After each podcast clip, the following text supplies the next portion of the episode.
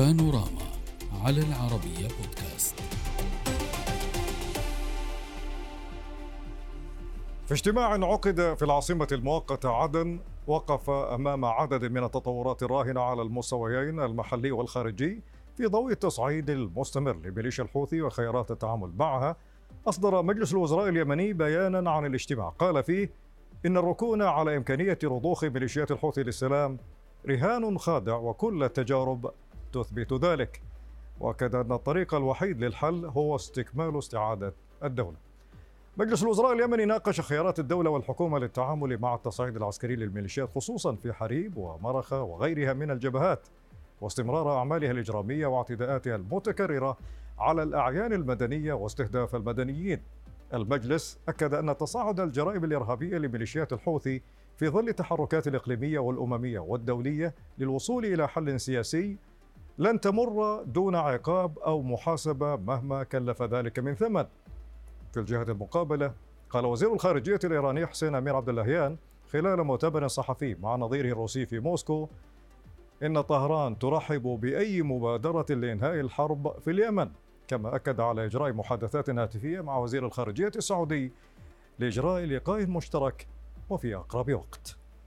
شارك هنا الحوار حول هذا الملف من عدن العقيد الركن ياسر صالح المحلل العسكري والاستراتيجي. وأيضا من لندن بدر القحطاني محرر الملف اليمني في جريدة الشرق الأوسط على أن ينضم إلينا في بانوراما. لاحقا أبدأ معك عقيد ياسر.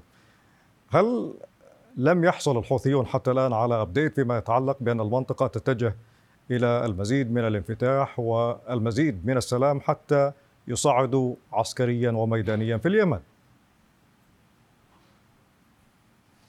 نعم حقيقة الميليشيا الحوثية آه، هي تدرك جيدا المتغيرات التي تحدث. هي أصلا آه، منذ نشأتها هي عبارة عن أداة لكل هذه المتغيرات سواء الدولية أو الإقليمية. وبالتالي تم إشعارها حتى مسبقا. بمعنى على سبيل المثال قبل توقيع الاتفاق كان كبير المستشارين وزارة الخارجية الإيرانية مجتمع معهم في طهران بعد آه، جولة مفاوضات آه، ما بين الميليشيا الحوثية والجانب المملكة العربية السعودية وأيضا بعدها زارهم نائب وزير الخارجية الروسي ولكن في في في طبيعة الحال نحن أمام آه، منهجية آه، آه، تستخدمها يستخدمها نظام الملالي ومنه أيضا لأذرعه وهي استراتيجية حافة الهاوية عندما يتعلق الأمر بالسلام أو بالمفاوضات. وتنتهج أيضا خذني حيث تريد ما دمت أنتهي بك حيث أريد. كل الأطر على المستوى الدولي لم لم تتضح الرؤية نهائيا. على المستوى الإقليمي التجارب الكبير الذي حدث ولكن إيران لا تريد أن تجازف كثيرا بأن تضع أذرعها كل ما في يدها. وبالتالي قبل أن يتحقق المكاسب الكثيرة وهذه أيضا استراتيجية واضحة دائما مع إيران. على المستوى المحلي الميليشيا الحوثيه تعاني من ضغط كبير. على المستوى المحلي تحاول أن تثبت بأنها ليست رهينة للأداة آه، كأداة إيرانية في المقام الأول آه، آه، وهذا جاء عبر الرد من كثير من قياداتهم بأن الاتفاق لا يعنيهم وبالتالي تمارس التقيات تجاه الشعب اليمني إضافة إلى ذلك المشكلة الأكبر في ذلك أن الميليشيا الحوثية تعتمد على آه، آه، قدسية الحكم الإلهي وأحقيتها طيب. بالحكم. وبالتالي في ظل النظام الجمهوري الموجود في اليمن من الصعب الاستمرار أو آه، تسلم السلطة نهائيا بموجب اتفاقية السلام. وبالتالي لا يمكن أن يؤول إليها هذا الحق سوى عبر آلة طيب. الحرب. أي بمعنى الانتصار الكامل للحرب وأن تفرض أمر واقع الذي ينضم إلينا من لندن أهلا بك بدر. إلى أي مدى يحاول الحوثيون الإشارة إلى أنهم مستقلون في اتخاذ القرار قرار الحرب والسلام في اليمن في ظل التقارب الأخير ما بين المملكة وإيران.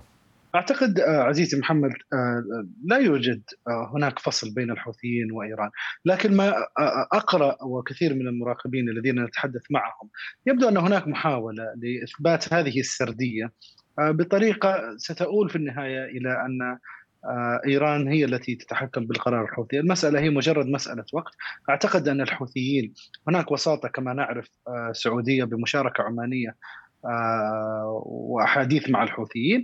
أعتقد أن الحوثيين ينتظرون الردود من المملكة بخصوص بعض المقترحات. وهذا التصعيد الذي نراه في الميدان هو عبارة عن رسالة حوثية بضرورة استعجال ذلك.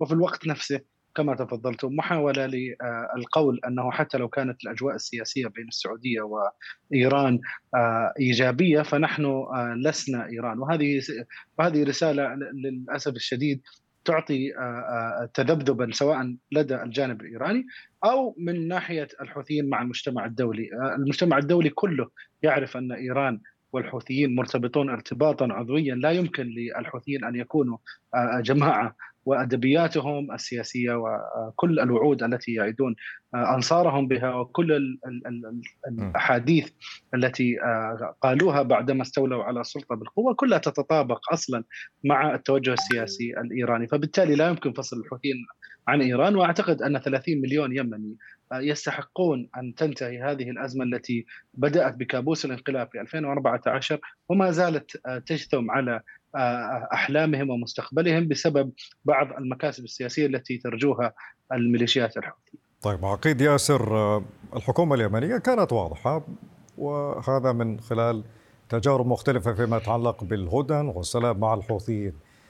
ولكن إذا كانت المنطقة تتجه نحو السلام نحو المزيد من الهدن من الهدن من أجل استقرار إقليمي واسع ينطلق ربما من اليمن بشكل كبير هل لا زالت الحكومة اليمنية وفق رأيك مؤمنة بالسلام؟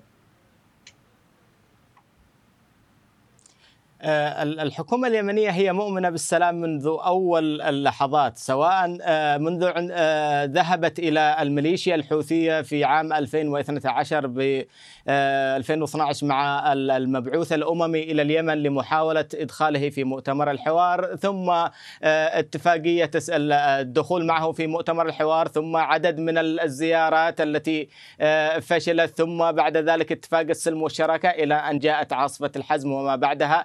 إضافة إلى ذلك أن لدينا تجارب ستة حروب كانت تنتهي دائما بوساطة إما بريطانية وإما قطرية وإما آه، محلية ودائما الميليشيا الحوثية ما آه، تنتفض أو تنقض هذه العهود والمواثيق. والميليشيا الحوثية آه، الحكومة ترى الميليشيا الحوثية من هذا المنظور وهي تدرك جيدا بأن مهما كانت الضغوط التي سترضخ لها الميليشيا الحوثية سواء في اتجاه المجتمع الدولي أو المجتمع الإقليمي وعلى رأسه إيران في الرضوخ إلى إنهاء الحرب في اليمن ووضع حلول للسلام إلا أنها تدرك بأن الميليشيا الحوثية قبيل أي استحقاقات آه، آه، سياسية ستنتفض على آه، كل هذه الاتفاقيات وستحاول أن تعيد فرض سيطرتها عبر القوه وبالتالي هي يجب أن تفكر بذلك مليا وعليها أن تجهز العدة لأن لا يحدث انقضاض على الدولة مثل ما حدث عليها انقضاض سواء بعد حكومة التو... الوحدة الوطنية أو بعد اتفاقية السلم والشراكة وهذا طيب. آه، آه، شيء طبيعي أو حراك طبيعي للحكومة رغم آه، أيقونتها وتأكدها بأن الميليشيا الحوثية لا تسعى للسلام دائما كما تحدثت الميليشيا الحوثية ستموت بالسلام وبأي استحقاقات سياسية انتخابية ديمقراطية طيب. تفضل. آه، بدر القحطاني كان هناك مبادرات خلال سنوات من الحرب في اليمن كلها إلى الآن لم تصل إلى النتيجة المنشودة وهي تحقيق السلام والاستقرار آه، في اليمن، هل هناك مبادرة قائمة الآن قد يتم البناء عليها من أجل سلام سريع في اليمن؟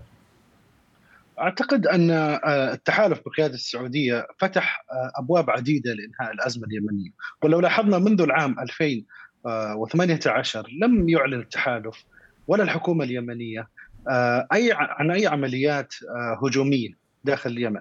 وهذا إذا أعطانا مؤشر فهو يعطي مؤشرا بأن الاستراتيجية العسكرية آه، كانت دافعة للسلام عن طريق الضغط العسكري وهي استراتيجية دفاعية محضة وبدأت خفض التصعيد منذ العام 2018 الآن عندما وجدنا السعودية فتحت باب الحوار مع إيران وفتحت باب في البداية كان كان خلفيا الآن أصبحت تتوسط بمشاركة عمانية مع الحوثيين، هناك أيضا لا ننسى الدعم الزخم الدولي الذي كان يقوم به المبعوث الأمريكي تيم ليندر كينج خلال العام 2021 آه، المبعوث الأممي وكل المبعوثين الأمميين منذ آه، اندلاع الأزمة لم يجدوا من التحالف بقيادة السعودية ودول التحالف إلا كل الدعم، كل هذه الجهود كانت تذهب وتصب إلى حل الأزمة اليمنية.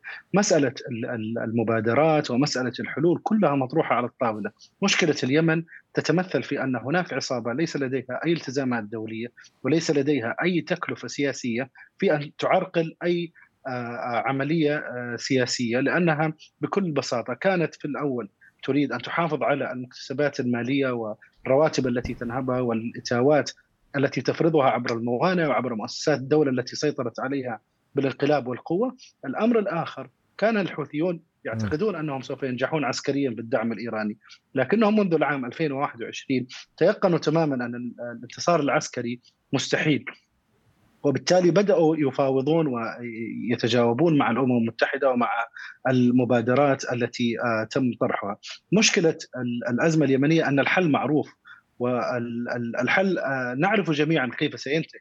المشكلة هي في متى لأن يعني الحوثيين يريدون الاستفادة وإطالة أمد هذه الأزمة بحكم أنهم يعتقدون أنهم يستنزفون الدول الإقليمية ويستنزفون العالم عن طريق تهديده وتهديد ممراته والاستيلاء على مقدرات الشعب اليمني، لكن الدول المحيطة باليمن لا ننسى أنها دول غنية وتستطيع ان ان وأثبتت أنها تستطيع أن تحمل نفسها، من يدفع ضريبة الظلم الحوثي هو 30 مليون نسمة في اليمن لم يجدوا خيرا منذ الكابوس الذي جثم عليهم في عام 2014 وحتى اليوم.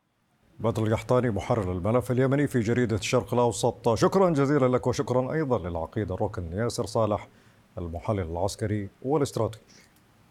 إلى اللقاء